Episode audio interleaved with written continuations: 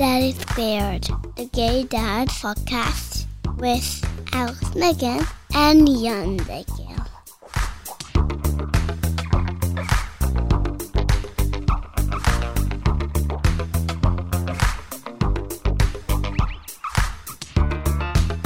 Good morning, everybody. Good morning. Hi, Alex. Hi, Yan. How are you? I'm good, but I have some news for you. Tell me. Our babysitter canceled for tonight. She doesn't feel well. Shit. So, so much for our, No our night out. No dancing tonight. Damn it. Yeah, we can dance in the living room. All right. But anyway. Uh, Boy, did I, I derailed you really good yeah, with that. thank you I? so much for that. pleasure. We have Greg with us, our uh, new and additional co-host. Hi, Greg. Hey guys, how are you? Good. So Greg is uh, he doesn't have kids. He, you're single, right? Correct. And we love that because we want uh, to hear some uh, single point of Right, view. we, single we also banter. like to live vicariously through others. So, Tell us more about you. So I grew up in Boston and I moved into LA when I was 25. I studied biochemistry and then I moved out here. Why did you move out to LA? I liked the fact for, you know, it was more entrepreneurial. I also thought I wasn't really going to meet anyone in Boston that I would be interested in. I mean, it's not Yeah, 'cause when you but when you say entrepreneurial, you mean gay. no, those are two. Maybe. How, how's it? as- Do you think that that's worked out? According, does it match at all with what you imagine? I mean, nothing really ever matches what you think, but That's I mean, true. I think in a lot of ways it was a lot better for me. I've tried different things, you know, I've done like go-go dancing, things like that, and more modeling and different opportunities out here. So it's more, um, more opportunities I don't think I would have had over there. Sure. You're also a blogger. Um, well, my Instagram wasn't really a blog. Mostly it was like, hey, look at my fitness pictures and look how good I am. And then as I get older, I was like, maybe I should start helping people and, and writing some more content to this. Whereas when you first start Instagram, it's like hashtags and like likes, and that's all you care about. Let's be clear. If you have a really good body, you're helping people by putting pictures It's up. true. It's true. It's a In service way. that you're providing to the community. But I understand what true. you're saying. Today we're going to talk about single dads finding love, and um, I love that Greg that you joined us uh, for this episode just because we were able to get a single gay man who's not a dad uh, point of view. Right. And it may have seemed in the interview that we were trying to set you up with him, but that's not. No, yeah, That's, that's, that's that. not what was going on. Um, you know, although if it turned out that way, it would be fine. we have Daniel Vandenbark, a father of a seven-year-old Torbet, who we became friends with Yeah. after, and Yeah. Torbet is really He's a great kid, yeah. Uh, he's also an interior designer and branding consultant. You know, there were sort of two pieces to the interview. There was our talk with him uh, about his experience, and then there was the second part we, where we brought in Tammy, the uh, LGBT matchmaker, and the tone changed for two reasons. I think when we when we introduced Tammy, we went from a, a much more like guys talking about their experience feeling in the first part of the interview to it, it had to get a little bit more serious because a she's a woman and b she's about setting you up so Well, we weren't sure, but you know, we'll get to uh, that. after. yeah I'm more interested about what's it like trying to find love nowadays when you have a work and friends and everything else. Like it's difficult as it is. Yeah. I don't go out too much, but I do go out sometimes. But I don't think it's the easiest thing to do. I mean, I have no problem talking to people. I think I'm kind of don't really care about that anymore. Okay. But uh, it's hard to find like the right people to talk to. so you're talking like offline or both? I'm, I think I'm pretty good at both. you know my back before jealous. back before i met you love of You're my also life. good in talking. Yeah, and I don't stop. Well, because if you do it enough, eventually you develop a skill in it. But no, listen. my my mom, hi ma, has a theory which she always used to say uh, to me that it's never about finding enough time to date or finding enough time to find the right guy. In fact, that it's the opposite. She believes that if you fill your life with stuff, things that you're doing that make your life feel full, that keep you busy, it generates a kind of an energy that makes it more likely that you're going to maybe not find lots of people, but find the right person. Because, and I think that there's something to it, because if you make a very uh, kind of practical uh, plan that says, I'm going to set aside X number of hours per week towards finding the right guy, She doesn't believe that that's going to work. Yeah, And I don't think it works like that. Right. You do have to have the in- intention to. You maybe you have do to have the intention, but what she's saying is your life has to be full because when it is full, it makes you a more attractive person to other people, but it also just prepares you. It makes you ready to receive a partnership with somebody else. And it's not just about attaining something to make you feel better, to fill a void. It's about, you know, sharing your love with someone else and being a, a better couple together rather than a better person by yourself. So, Are, are you in that state of mind right now, or are you not? Like looking. um, I mean, I think I'm always looking, but not really that hard, I guess. I'm always keeping an eye on people, like on Instagram, like you never know where you'll meet them or, and same going out. Like if you see someone you like, just talk to them. But yeah, I don't want to put too know, much I, my I attention don't feel to like it. people talk to each other anymore when they That's because people are afraid. I might think everyone's so afraid to talk to people. Why? Why do you think is that? It might make it easier for people being like, oh well, you know, it's easier if I just go online and talk to people. And Yeah. I don't think that's the best attitude. I think you should use both tools the most that you can instead of relying on one or the other. It seems like there's a lot of I want to value encourage all the single dads and single men who are listening to us right now to uh, try to be more and want and want love. I mean, not all of them want uh, relationship and uh, companionship. Um, to approach people more. So Well, here, here. let's hear from the people who know how to approach people because I don't. I just kind of get used. I mean, actually, I read a lot of books about fear and stuff like that. Okay. And uh, some some things say like you know, if it, if you're afraid to do something, it's like really good for you, like at work or whatever. It's the same with talking to people. Like Step out of your comfort zone, as we yeah, as we and, say. and also like a lot of times, if I'm afraid to talk to someone, or as I get older, I'm like less and less afraid. But then, if you're afraid to talk to the right person, then you're just kind of screwing them over too. You know, Right. Because Right. if they're the right person for So you, and what do you're you still say, afraid like- to talk to them, then well, You so you come to them and say, "Hi, I'm Greg." I guess so. or a lot of times I kind of like know people from Instagram and then I'll see them out Oh, okay. and then I kind of already know them and I might have already like talked to them there. So, Oh. but um, but yeah, in person I. I So you have a, a prep like Instagram. I swipe you all the time. Alex is like, uh, I know what's your answer. what is it? What is my answer? Go ahead. What, what do I do Well, first of all, you throw when in- I'm when I'm out at night uh, at the bars without you? you throw a joke. That's how you start. Like you start by making them laugh. Right, About well- like commenting about something. That's true. I actually think that if I had the stones, if I really had the nerve to do it, the best thing to do would be to walk up to say, it would walk up to someone and say, "Hi, I'm Alex. What's your name?" Like something incredibly, because right. And then what? But well, I guess my point is when you make a joke, it's an excuse. It's a way of saying if you laugh at my joke and then you say nothing else, I'm covered because I made a joke and now I can walk away and, and fine, right? But if I walk up to you and I say, "Hi, uh, I'm Alex. What's your name?" and you'll probably say what your name is, but then if you're not interested. It's going to drop like a lead balloon right then. We're just going to be standing next to each other, and then I'll have to sort of sort of drift away, and it'll be painful. And yet, on the other hand, it is the ultimate. What swipe? Which direction is I'm interested?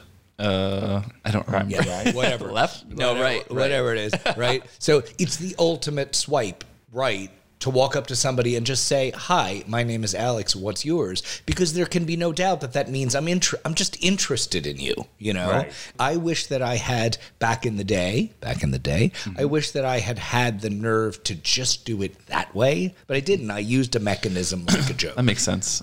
I I think I was telling my friend this, but I was like, I don't think exactly what you say matters. I think the fact that you go and talk to them and try and have a conversation matters. You know, like if, That is if I'm the person on the other end, like I don't. If you screw up in the first two sentences, I don't care. And it's sort of like when you say happy birthday. I'm not on Facebook anymore, but back when on Facebook you'd get literally 150 happy birthdays. But that's because all it requi- but all it required was the click of a button. Facebook basically said to you, "Don't be a bitch. Click happy birthday for your friend." Right? And so that's, not That's better exactly than nothing. But my point is, I but think my point sweet. is, Come on. we've we've so simplified the process that when somebody does express interest through these technologies, it doesn't mean as much. You're, you'll be like, okay, thanks. It's really hard to read people online, really. And that's true, too. Yeah. With that, I think we're going to go to the interview Let's and uh, let Greg eat his cake. yes, people, Greg eat cakes. He eats Yeah, cake. No, it's people who look like that who do eat cake, and it's so infuriating. Daddy Squared, the Gay Dads podcast, season three, is sponsored by Love is Family by ORM Fertility, your gateway to fatherhood. Research begins at loveisfamily.com. and we're working on uh, new content with them as we speak. Yeah. right as we speak. Uh, so stay tuned. If you go to loveisfamily.com or their Instagram account, which is loveisfamily underscore LGBTQ, uh, give them a follow, which helps us too. And, um, Yes, and please. let's go to the interview with Daniel.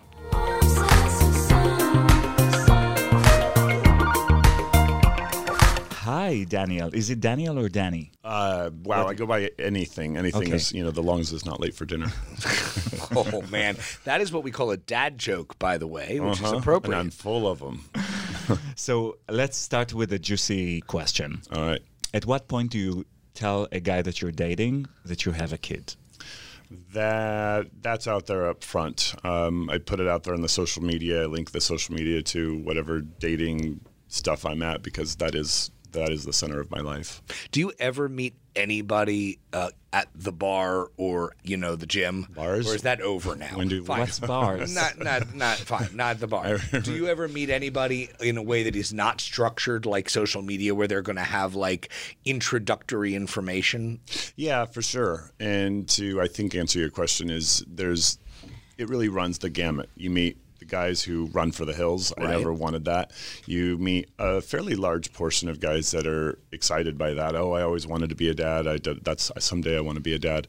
And then um, and then you get this weird little niche of people who like want in on it now.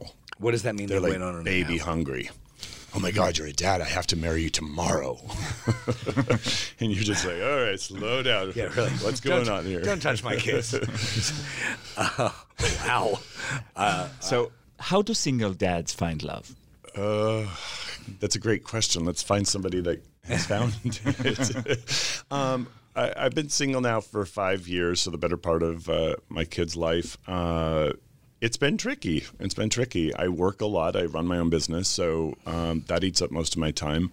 Uh, I've had a couple dating people in the last five years, and, and it worked. Again, I, there there were people. One one of them actually wanted kids, one did not. So it was that was kind of what ultimately ended that last one. Oh, When when you say that one did not, so they obviously knew that you had a kid from the outset.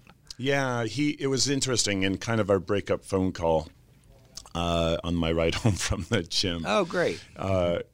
He, he kind of said, "You know, it hit me a few months ago when you said that Torby was asking questions if we were liking each Tor- other." Torby is the kid. Torby's my son. He's seven, right? Yes, uh, almost in a month. So he said at that point it was kind of like, "Oh shit."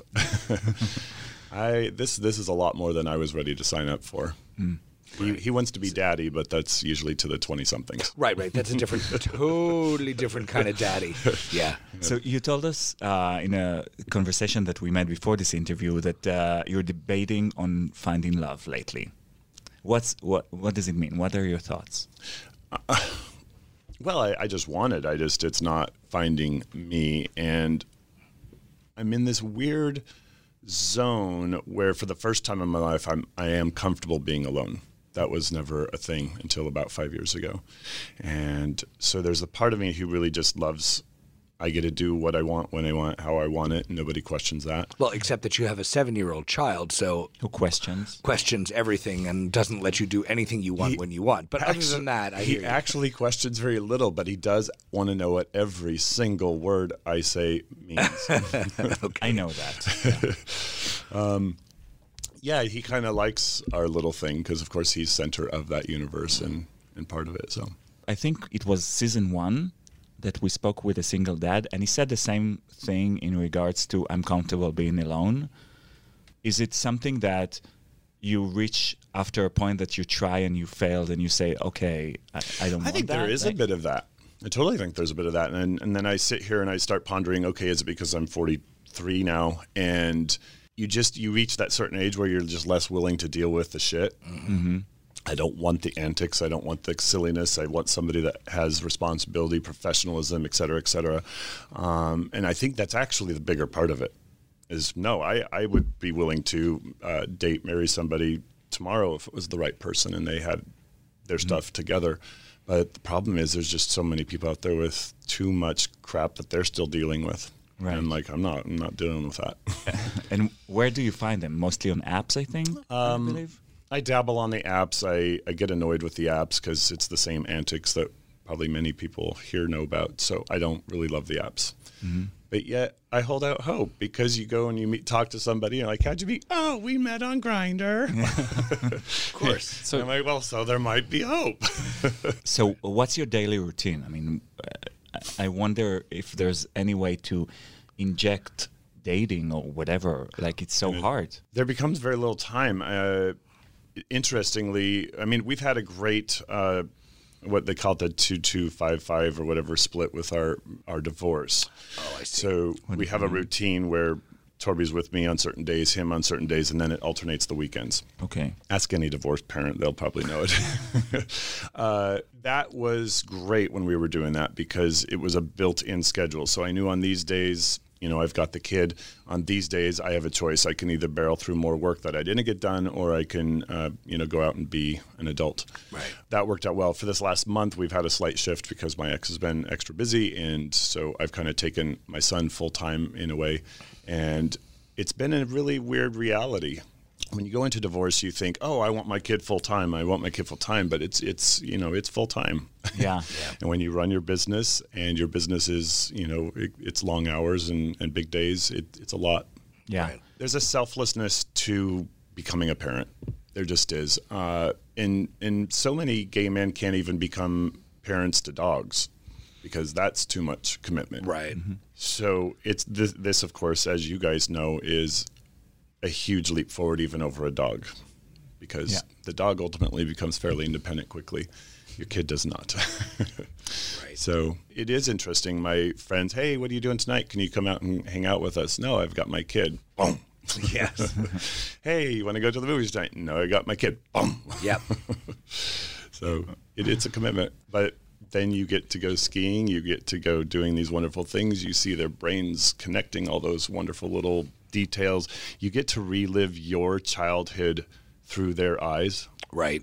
It's one of my favorite, most inspiring moments. All of a sudden, now I've turned into this like 90 year old grandpa who just gets excited to look back through the photo album and go, oh my God, I remember when. Wow. Do you do the voice too and everything? oh, we do great. voices all the time. We talk, talk like an Englishman, die. Right. Very good. Don't judge me. So I I have a question. Um, when someone comes and wants to be a daddy right away, do you feel that they're really more interested in being a dad than interested in you? You know what I mean? Like if they come off too That's a fast great- off the bat. you That's a great question. Um, yeah, it always comes back to the age. I'm 43, and the silver hair is starting to pop, and so yeah, that whole daddy reference now definitely has a double meaning. Um, that's a, that's a tricky one. Yes, it, it happens on both regards. I would say more often than not. Right now, my statistics would say that more of them are after daddy. Well, you know, so it fi- it does fire up a bit of a flare, but on the other hand, I guess I would I would say this, right? Attraction is a very complicated thing, and if somebody is attracted to you because you're a daddy, right? Mm-hmm. And the fact that you are actually a father is kind of a factor of mm-hmm. that. I don't know that that's necessarily disqualifying, right? I mean, it's it's kind of part of what Daddy in the bedroom, daddy in the it- playground. right? It's- I mean, whatever. yeah. People started calling me daddy, and I find it very disturbing. I don't know. I don't know about you. You'll get used to it after a while. No, I mean it takes I a mean, this is settling like- in period. It's they mean it in a sexy way, and I'm like, there's nothing sexy about being a daddy, especially there are you know. dad pans. So, uh, was Torby adopted? yes. Can you tell us a little bit more? We were sitting in the living room one night back in 2010 when my ex had referenced a conversation we had about kids and said, Would you really like to have kids? And I realized at that moment that I had kind of given up on that dream and fantasy because, so as so many of us gay men in that era of this era, uh, kind of grew up not thinking that was possible anything beyond being an uncle. Uh, so we talked more seriously about it, and then it was, of course, that do we do in vitro? Do we do adoption? Which then ties back into some of my deep rooted beliefs on why gays are on the planet. One of them being just uh giving love to uh, people and kids who need the love, but also population control. And anyway, we battled through that. I really wanted to see what my own DNA would look like. And so through the course of it, we decided we could buy a house and remodel it nice and make it a nice home for the family and adopt, or we could do the in vitro process. Yes, we're familiar with that uh, that question. Yeah. I tend to be one who I want my cake and eat it too. So it's like, well, let's adopt and in vitro and remodel the house. so uh, we adopted, uh, and it's really a, never look back. How long had you guys been together when you had that conversation? You started the process. That was that conversation was early. Uh, that was roughly six to eleven months, six six to eleven months in that range. Um, we we got engaged about month six. Okay. But we set the date for a year and a half later. So we would have a, almost two years of dating before we got married. Got it. Well, you know, you have to get the ice sculptures and all that kind of stuff. set Takes a up. long it takes time. a long time. The doves have to be released. Well, the doves had to be hatched first, yes. so, so, but I do, I do, and we used adopted doves. of course, right? You know, um, do you ever ask yourself the question of what would have happened in your relationship had you not had kids? It wouldn't have lasted as long. Oh, so having the kids actually, the kid, excuse me. Sorry, I didn't mean to answer that too fast. If you're listening, Oh, hey, listen, we, would you like us to inject a pause? We can do that in edit. Uh, um, no, I mean I think that it's it's interesting that you have that. You know that you're so sure of of that. I've had five years to process Right. it. Um, you know, he's a really great guy. Uh, we all have our shit, and you know, I I grew up a ton in the last five years. Uh, I have carried around crap my entire life. I have gone to therapy a million times looking for those answers, and nothing like time answers those questions. Mm-hmm. So that's one of the biggest frustrations, probably the one of the biggest anxieties I have about not being in a relationship. I want to try all this new stuff out. Mm. I want to show how awesome I am now. You're listening to Daddy Square, the Gay Dads podcast. We're taking a break in the interview and we're here with our co host, Greg. Greg, would you s- date a single dad? Um, I would think about it. I'm not sure. What are the what are the pros and cons about it? Assume he's hot and he's. and that that should be a given. He's hot and then then whatever. But that makes it easier. yeah, yeah. No, let's stipulate hot. But seriously, I think one it would be added responsibility because you're you're not just taking on the responsibility of getting along with a partner, but also with a kid. because that assumes that the relationship if the relationship were to progress to the point Yeah. where you'd be introduced to the kid or even become daddy number 2 is what you're saying. Yeah. Okay. And then another thing would be, well, maybe you might skip part of your life. You know, you might fast forward over the s- couple without kids Right. phase, Right. which can last, that's you know, like a long time. In some cases, forever. I read uh, this week um, an article written by a single dad, Kyle from Utah, about him being a package deal as he dates men. And he says that it isn't always a burden to date men with children. And I think. He's a dad though. Yes, but it's from his point of view. Right. That's what I'm saying. Like maybe it is for single men, not for other single dads. I think it depends on your state of mind. If you're, listen, if you're somebody who has really kind of dreamed about having kids, maybe you're of an age where you're starting to feel like you're ready for that. And then you meet somebody who has a wonderful kid and you say, why, why don't I just join this, this thing? That sounds great. But that's Yeah. how you have to feel. Otherwise, that makes sense. Yeah. Yeah. In the second part of the interview, we talked about matchmaking with the LGBT matchmaker Tammy. She was fun. She was great. And uh, Tammy Shaklee is the founder of H4M Matchmaking, and she got us a little bit into the world of matchmaking. What is, what's the H? Homosexuality? I find that hard to imagine. We might want to look it up. Anyway, let's go. How do you feel about matchmaking? I love it. I'm up for it. I yeah, I just never seek it out. Did you ever like somebody? I tried it in you? college. There was No, a- I mean after oh. you got divorced. Oh no, I haven't tried it. I've asked my friends sometimes to be matchmakers, but Oh, I- really? I, don't have any good yentas in my. We have uh, Tammy Shaklee on the line with us? Tammy? Yes. All right, hello. She's a gay and lesbian matchmaker. I am. In full disclosure, I am a straight ally and I am not a parent. I do not have children. But I met my husband because I hired a matchmaker. And years later, uh, I was trying to refer a gay friend, and he's the one that educated me that matchmakers in our industry, now that I'm in the industry, uh, we're not matchmaking LGBTQ singles. And I did research and designed a company that that's all I do. I think there's a prejudice about people who work with the matchmakers that they are desperate. right. What can you say about that? when I that's such a good point. When I learned that, I I took it. I was offended a little bit because I thought, well, I hired a matchmaker. Does that mean I felt like I was desperate? Absolutely not. Just the opposite. I thought I have worked so hard in three careers to build to this status of owning my own home, having my own car, you know, great friends, disposable income, travel budget. I, I no longer clean my own house or mow my own lawn. Why? I'm not going to go online. I'd rather spend time with friends and family and in my career and just delegate this. Just hire someone that does this all day, every day. So I looked at it as something I had earned for myself. I didn't look at it as anything disparaging. And you also mentioned that uh, not everyone can be a client. So Correct. Well, the beauty mean? of owning my own company is I get to choose who I work with. And I know you guys, a couple of you can relate as well, that if I don't feel like I can be successful in setting them up, I- I'll try to refer them to someone else or oftentimes send them to maybe an app or a website that will be more suitable for what they're seeking. And You know, is your that goals might be better for Scruff. Right, exactly. I mean, is that really what it comes down to? Is you can you can tell that this person isn't ready for a serious relationship, and it's you know It's a lot of that. Sometimes if they they just need to go to a RealJock, I'm fine with that.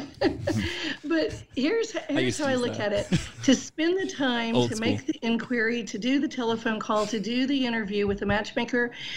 As a single, you are obviously seeking a committed long-term relationship, because otherwise, why not go on the app and you know someone can be over in 15 minutes? and, and, and trust me, I, I, as a straight ally, I am very sensitive to. I don't judge based on immediate gratification. I just always tell my clients, I want you to be healthy, happy, and safe, because when I call you, it's someone that's been vetted, had a criminal background check. Everyone we introduce has done the same hour and a half interview with me via video. So we truly know the people that we're introducing. But men are visual, men are sexual. If it's immediate gratification, call it that. That's okay. But that's not what we do. So for dating, uh, you know, your attractiveness is important. So one time I actually got approached um, by someone like you, and they didn't actually show me the picture of the guy until after an hour and a half long conversation. So I was wondering if that's the process that you follow, and how do you feel about doing that? Yes, I do. We call it scouting in our industry. And so, based on where my clients are, I only match in the US. But if we're seeking more 30 year olds in Denver or more 40 year olds in Florida, we do have recruiters that will approach someone and to see if they're a compatible match for some of our clients. But they still have to do the interview with me. Um, our service, we do not show photos. And I know that's very unique, but I go back to men are visual, men are sexual. And with all of the apps and online dating, if it's just a photo that's going to be a great co parent with you in the future, then why isn't that working? So, Tammy, it's I- so, it's so much more than that. It's it's what you want in your future, what you want your life to look like, how you treat your families, how you were treated by your families. There's a lot of history and uh, vetting that goes into finding likelihood of compatibility. Tammy, I love that you said that because uh, one of the things I hate most about the apps is the truly immediate gratification. Swipe left, swipe right, swipe left, swipe right. Everybody just wants more pictures. So one of the things for me has been about I see somebody coupled with somebody I see somebody on the street and I'm like, if I would have seen them on the app, would have I swiped left or right? And I would have gotten rid of them probably. And then I see them in person and I smell them, I feel their energy, whatever it is, and I'm like, dude, that person is really, really awesome. So commend you for uh, no pictures. so you may not show pictures, but you see the pictures. I assume. Right? Oh, yes. Oh, yes. I see all of my clients' social media. I have photos. I take a photo from the day we interviewed together because I want it very present day, how So they're means- even presenting themselves during the interview. They need to be ready to go on a date and to really meet their partner, that this is a, an investment, this is a process. And if I think they need to update their glasses or if I think they'd look a little better showing off that dimple and shaving the scruff, I tell them Right. because I know what I have listened to for seven years of what men find attractive in other men. And so it's really that I'm the voice or the conduit, if you will. So that means so that means that I'm sorry, I'm, I'm still talking. Um, know. So it's just something that happens a lot in our relationship. Um, so that means that you actually, when you're looking at connecting people with each other, you'll look at their, you know, both of their pictures and say uh, there are all these other things where they're compatible, but I think that physically they will not be compatible with each other. You do take that into account. Oh, absolutely. Absolutely. In our industry, we have to. Because one question, if you ever interview with a matchmaker, is to ask Are you setting him up or are you setting me up?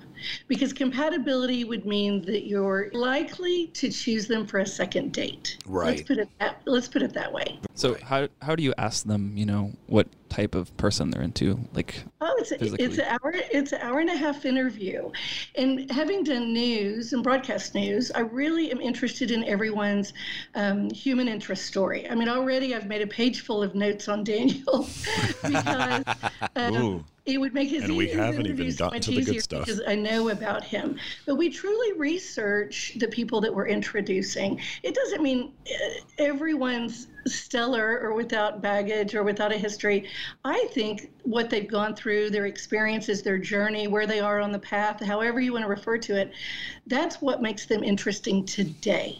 So you want to meet someone today that and join them on this journey and to ideally meet your equal i say that you walk side by side through you know that life is richer when you share it with somebody and so everybody's looking for something a little different we don't treat it like a cookie cutter process it's very customized based on the individual I assume that you have um, match made. What's the word I'm looking for? Whatever it is. Um, um, gay dads.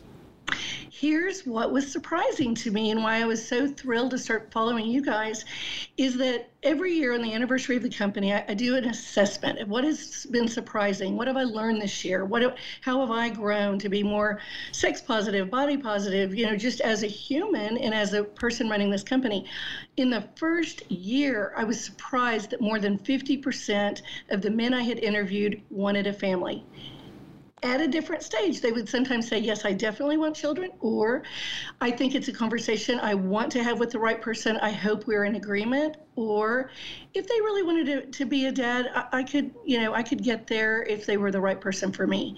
So I was shocked. I did not expect that in eligible singles that I would be meeting. When you are talking to somebody who has um, a child or more than one child already, and then you're talking to somebody who does not, what's what are you asking? What are you going to ask the the father? Uh, how is it going to differ, uh, other than the, the the basic question of you know? Right. I assume you're looking for somebody who would also like to have uh, kids. W- w- what other things do you find are kind of um, uh, surprising and subtly different between the interests of a father and the interests of someone who isn't one?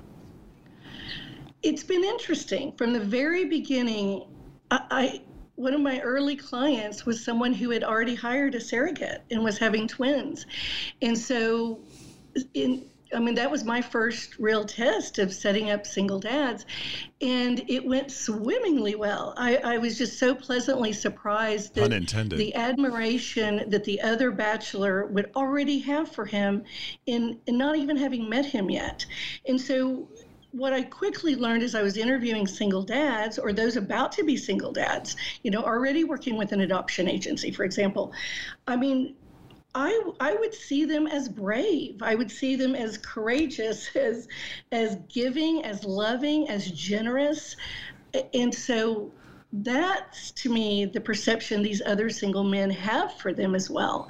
So it's it's really one of admiration. I've never heard anyone talk about oh, they've got a kid that's baggage or whatever. Even even my clients over the years of all age ranges that have been divorced from a woman and have children, and that's uh, really on trend right now to be coming out um, after your kids have both gone out to college. And so, and that's really been a trend that's been happening since marriage equality passed. So it's kind of got a trickle down effect, if you will, or trickle up. I don't even know how to refer to that. But what's interesting is even in saying divorced from a woman, two grown kids, or two college age kids, or two high school age kids, the other person still sees that as admirable. And I think that You said I- I- abnormal? It's admirable, admirable. yeah, that you were a father, that you did this, you you had such courage, and you got through it, and your kids are doing great, you know, and they get excited to hear about, well, where you know, where do their kids go? Where does his kids go to college? And I'd say, well, save that for first date conversation. I'm I'm just letting you know that they've been a responsible uh, parent and now a responsible single dad and here's uh, the arrangements that they have or whatever. They alternate holidays or you know or whatever it is so that the other person can know what they're going into. But i also have really guidelines for single dads on first dates. I really want you to be a bachelor and i really want you to not show a photo of your children on the first date. Oh, interesting. In- Wow, I that would be and- tough. and, That's, again that's a good one too, and it's a tricky one. because they Well, ask. just like I mean, you said for right. the baby hungry, hungry, right? It happened to me in my matches with my matchmaker. They would set me up with a single dad. I did not want to see the picture of the child. I just remember thinking, if this doesn't lead to a second date, I, why do I need that? And it, someday that child is going to be gone out of the home, and now it's going to be you and me. Right. So you and I better have a great first date, slowly start to get to know each other and like each other before we enter this other person into the relationship. And sometimes as gay men, we just need that extra little reminder of what's responsible, Right. right? So do you do you recommend them even talking about their kid in the first date, let alone a picture? Just briefly, just briefly, because as a matchmaker, I've already verbally told each bachelor about the other. So I kind of handled that to where they know that they have a four year old little boy, but, you know, let's stay focused on each other for the first date. Right. So it, it comes up, but what you don't want to get caught doing, and it happens, I love you parents, but it happens. You get excited, you start telling story, it led to the next one and the next one, and now I know every detail about that first attempt at teaching them soccer, right?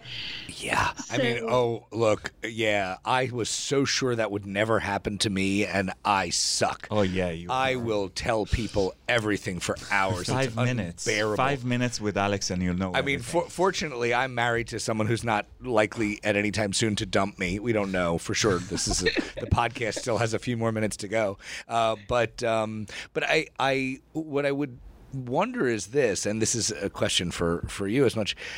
Is there Daniel. What I'm sorry, right? I'm supposed to say the name for Daniel. um, uh, you can't see us; it's a podcast. Um, there, I assume that there must occasionally feel like there's a bit of a priest complex uh, in that when you're you're you're meeting somebody and they look at you as a father, and it's not the daddy, the sexy daddy thing. It's the I'm a father, so now I'm not allowed to be crazy anymore, and I'm not allowed to be. Do are you? Do you sometimes feel like you're perceived as a, a less sexual and less male being because you're attached to a child? I, I don't find that happening. not when Uh, people know but me. Keep in mind, I'm in the middle of describing these people to each other. So I focus on he's a lifelong surfer from the coast. He goes to this music festival, you know, in this country every year. He does this. So there's still things I point out that what they do as a man, what their hobbies, passions, interests are, what they do as a family member, what they do as a neighbor. I point out the whole person, not just the fact that they're a dad. Right, right. Um, oh, wait. Can I just ask one other thing that I just occurs to me? Is it's critically important question. Don't make that face.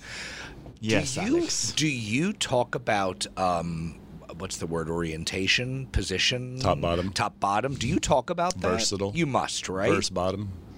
This is probably a whole nother podcast, but I will tell you this. I gotta know. At, at the end of the focus group interviews, it came down to Am I going to ask top, bottom, versatile? Am I going to ask HIV status? Right. And I made the decision no. That as an educated So we get to do that professional on adult, own. as a straight woman who hired a matchmaker, I wasn't asked about STDs. I wasn't asked about, I mean, I really wasn't asked any types of questions like that. Now, again, it's not apples to apples, but they didn't say, Tammy, do you prefer Fifty Shades of Grey? I mean, I'm a, I'm a grown ass woman, is what I would have said to them. That if you introduce me to a man that's likely compatible, he and I will have those conversations when it's time. But could you just do the vetting and the introducing, please? And so I decided to treat my clients with the same dignity and respect I was treated with because I, I said with the apps, you know, we've even got measurements. I mean, if this, if it's all down to a photo and a position and a status and a length, well, then how come you guys are single? Right. Right. I buy So it. it's- Yeah, it's really about introducing two humans that are likely to choose each other for a second date, that are taking time. The anthropologists say it takes four good dates when you meet someone new to see if they could be in your future. So I introduce you as That's what I'm bachelors, doing you wrong. single dads on the first date, I and then you can the start to become dads, you know, and single parents by the fourth date, if So- it leads to that. So you're saying not to decide on the first date?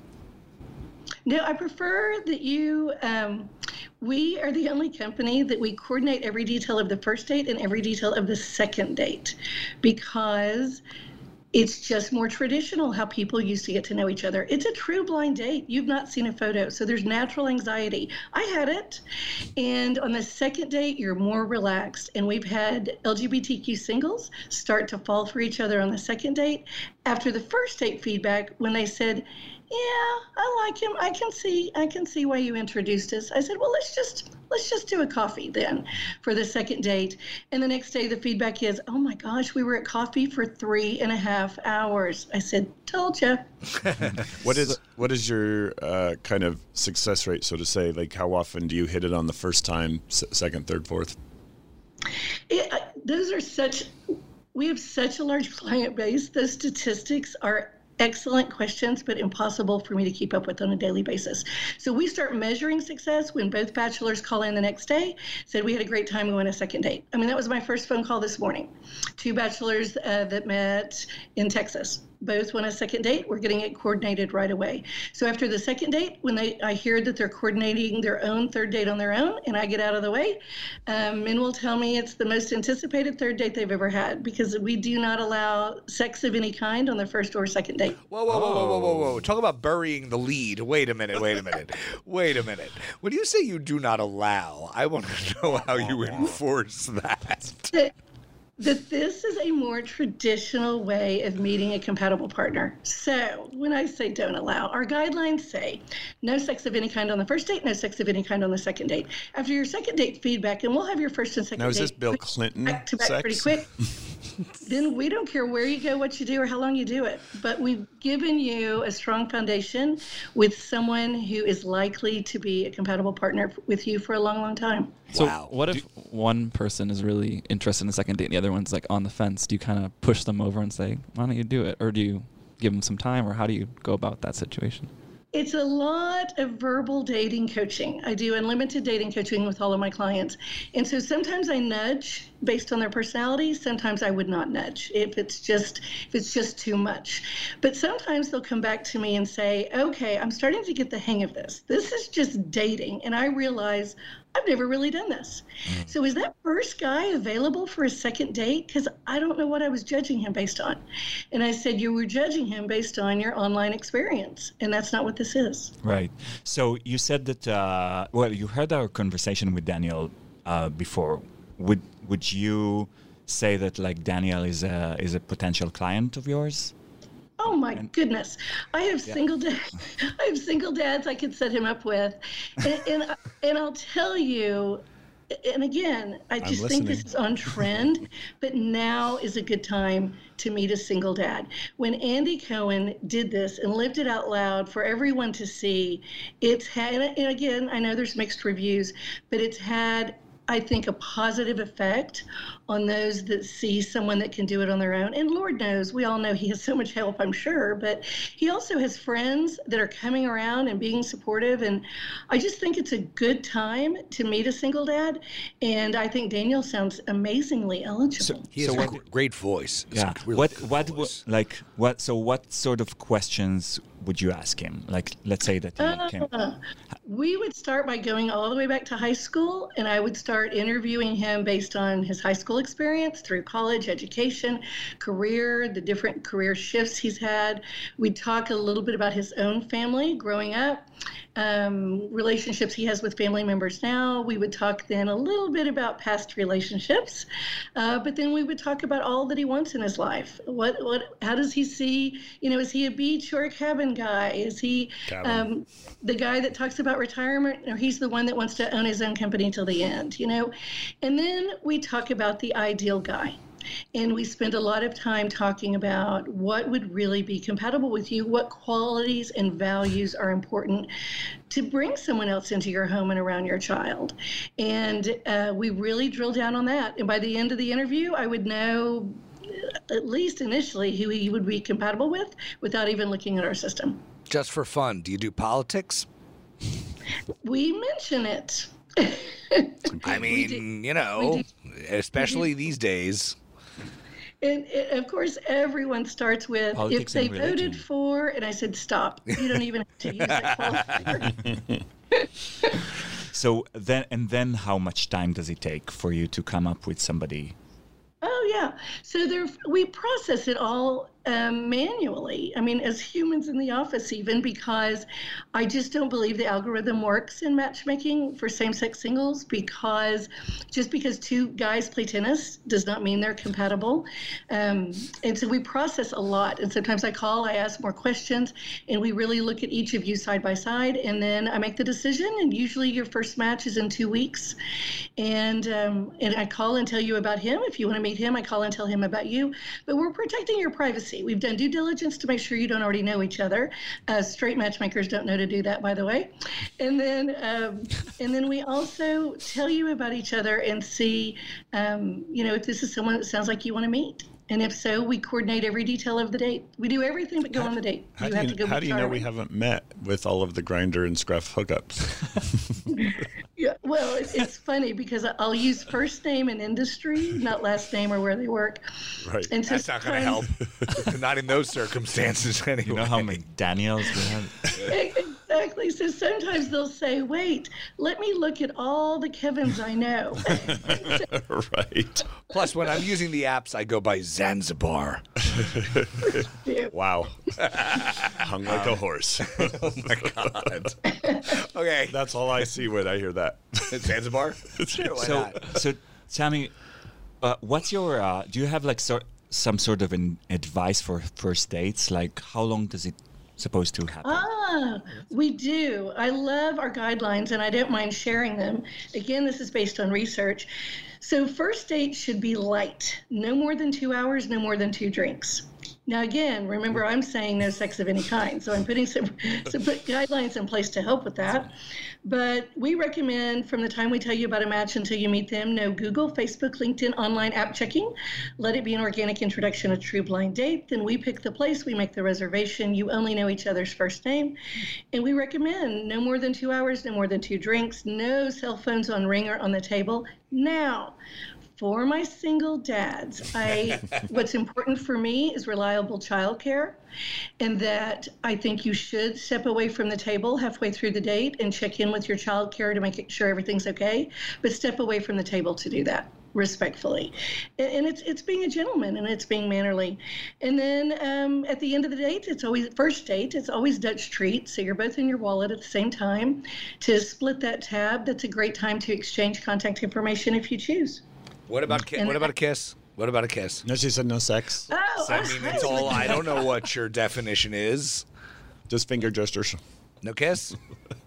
Uh, no, I highly recommend a kiss. Aha. Uh, now I'm See? liking you more, yes, Tammy. Yes. I was on the Yes, fence about there you a minute ago. There should be.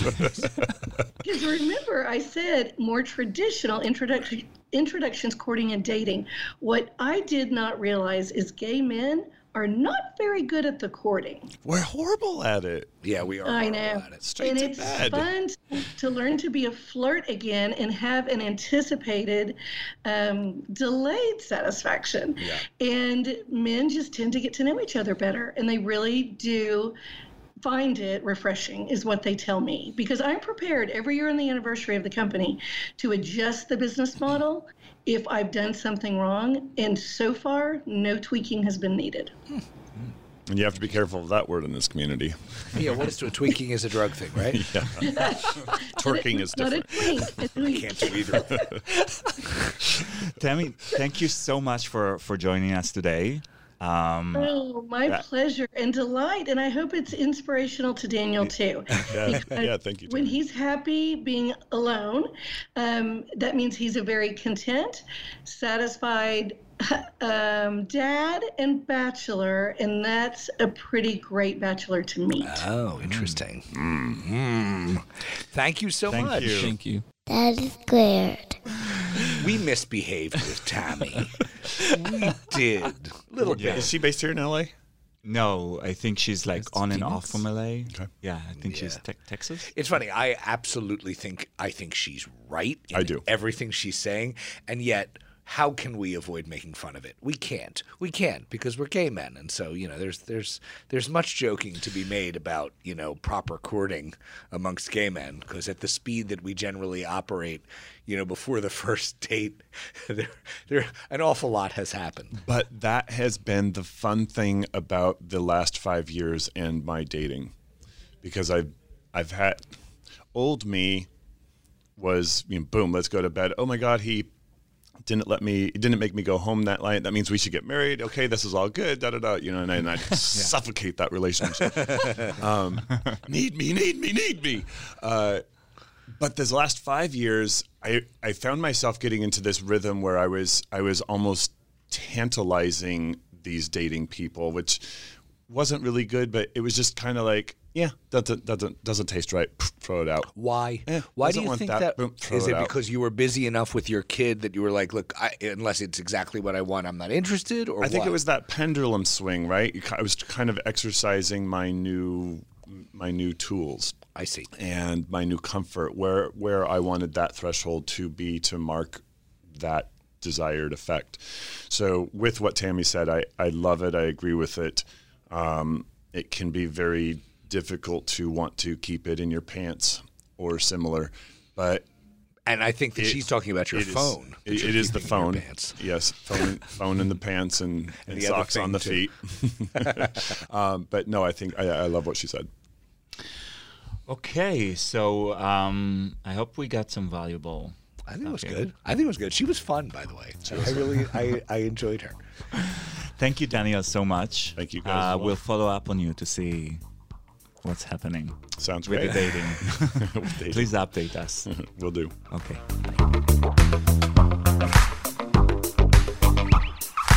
And we're coming back from our interview with Tammy Shaklee. This is Daddy Squared, the Gay Dads podcast, uh, season three, by the way. Um, Yan.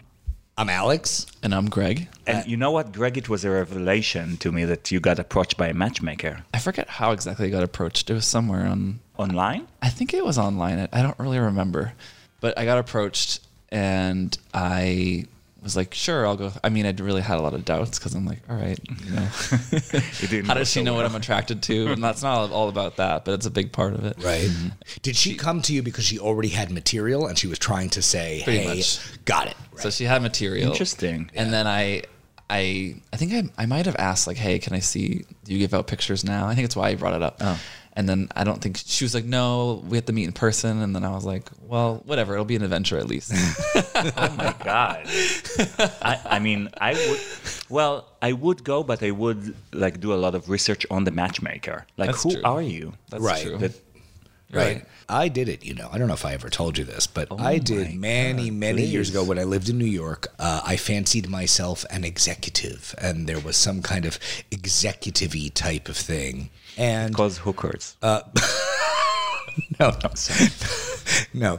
Uh, you don't need a matchmaker for hookers, I don't think. But in any case, um, poor Tammy. Tammy, we're we're very respectful people. Um, but no, um, uh, it's funny because to hear Tammy talk about it is so different from what my experience was many years ago when I did this because the people that I met with, they did ask me questions that were similar to the ones that Tammy talks about, but the people that they matched me up with felt like they had not listened to a word I said. I mean, sort of like when you go to a real estate agent and you say, you know, whatever you do, I do not want a swimming pool. And the first thing that they show you is a house with a swimming pool. So it, it had, let me just say that there were a lot of swimming pools. Daddy, that's QR.com.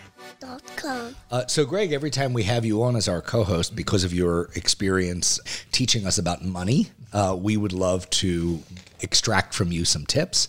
And uh, one area that it seems particularly relevant is we've just finished 2019 and December, which is, at least in America, notoriously a month where people more or less bankrupt themselves, you know, with money and parties and everything else. And we'd love to hear some advice from you about how you start a new year i- on the right foot. I think there's like two things to that. Um, I think in my past a lot I would yeah go bankrupted. I think as I got older and learned more, then I'm like okay maybe you should plan ahead more and start like pre-calculating some numbers before you go out and spend money. Uh, so that's one advice, and then the other one is uh, actually made some New Year's goals and actually prioritize them and put them above my computer for 2020. And so I think that's I put actually a financial one there. So You know, I'm going to ask you what it is, don't you? no, not numbers, but you know what what does it mean? my first one was actually to reduce my personal loan because I have one that's pretty high, and um, so basically I wanted to reduce it so the interest rate is more manageable. Got it. Um, so that was the first one on my list, and I think you know if I put it there and it's always in plain sight, then it'll keep me a little bit more grounded and keep me reminded like, hey, this is my primary goal for the year. Right. It's also good to keep track every month and, and plan ahead as well. Like, I think this is like a, I guess you can call it an awareness thing. If you just swipe your card and you don't look at your, and you just look at the numbers on your balance, like it, doesn't, it tells you some information, but actually like use a tool called Mint. It's not the best tool. Yeah, they oh, might I hate didn't me know for saying Mint that. was still around. it's not the best tool, but there aren't any amazing tools that I've used for that. But it's good enough to get the job done. One of the things that I really have wanted for a long time, and there are like technical reasons why this isn't generally supported, is I would like a very detailed breakdown of the way we spend money on our credit card. Because you know, you go to the, you, you go Ninety percent Amazon. well, right, but that's the problem. If you go to a store, if you go to a, it's true, it is. That is the problem. It is right. literally 90% Amazon. But the problem is that if you buy things on Amazon, some of the things you buy are food, some of the things you buy are are uh, Toys. the No, toys. you're right, you're and right, and you're what. I need to see is how much money did you spend on toys? That's also hard on there too because it's just going to put it for shopping, but then you have to manually go in and go, okay, I'm going to split twenty dollars went to toys and twenty dollars no. went to the, and then it ends up taking almost too much time away from you. Right. So then it, it's it's challenging. Yeah. But I agree for any New Year resolution, if you put it on even your calendar, just to remind you, like I was talking about reminding you every Monday Yep. at 7 a.m. that this is your resolution. You that start works off too. the week That's a good idea. with the intention of the goal Yeah. that you I think a lot of times we get distracted by different things in life, and Yeah. then we forget what our primary goals are, and Yeah. that would be helpful for that too. I want to finish with a cute story that happened this week. And Alex, it's kudos to you for Oh, doing wait, did I something do very, something very right? cute, very creative with our kids. So he was uh, laying in bed last night with our kids, tell them stories. And one of the things that he told them is like, uh, if you're not happy with your name, you can switch it by the time you're 18. When you're 18 years old, you're allowed So- to change. and your- then he asked them like, what would you want your name to be? Yes. Adam wanted his name to be cool. Yeah, so so yeah, so Adam says, "Yeah, I want to change my name to Cool," which I thought was pretty badass. I mean, in 1972, it would have been a great thing to change your name to. But anyway, so yeah, and then so I talked to him about that for a little bit, and then I turned to Ben and I say, No, then he started crying and he's like, I can't wait until I'm 18. So we started calling him, oh him cool now. That's like, right. We just started. and then I turned to Ben and I said, "So Ben, what do you want?" And he said, "James." And I'm like, how do we, I don't know how we got from cool to James. I asked him where he got the name James from, and he had no idea. It just came out of thin air. Just thank God it's not Dua Lipa or something. oh, that's right. It could have been Dua Lipa. If there's something you'd like to uh, share with us or for us to talk about during the season, please don't hesitate to write to us hello at daddysqr.com. We even have a phone number. You can text us or call us at 213 793 8939. That's a United States telephone number. If you ask your kids what do you think their name should be, Oh, that's a fun please one. send it to us. Yeah, we want we want to know. Oh, that's such a great idea. Please, yeah, ask your kids what they would change their name to if they could. Uh, and please, when you tell us what they came up with, tell us their age as well, because I think Yeah, that would be very really helpful.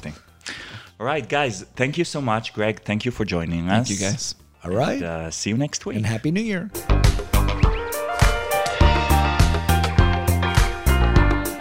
If you're thinking about having kids, start your search at loveisfamily.com by ORM Fertility.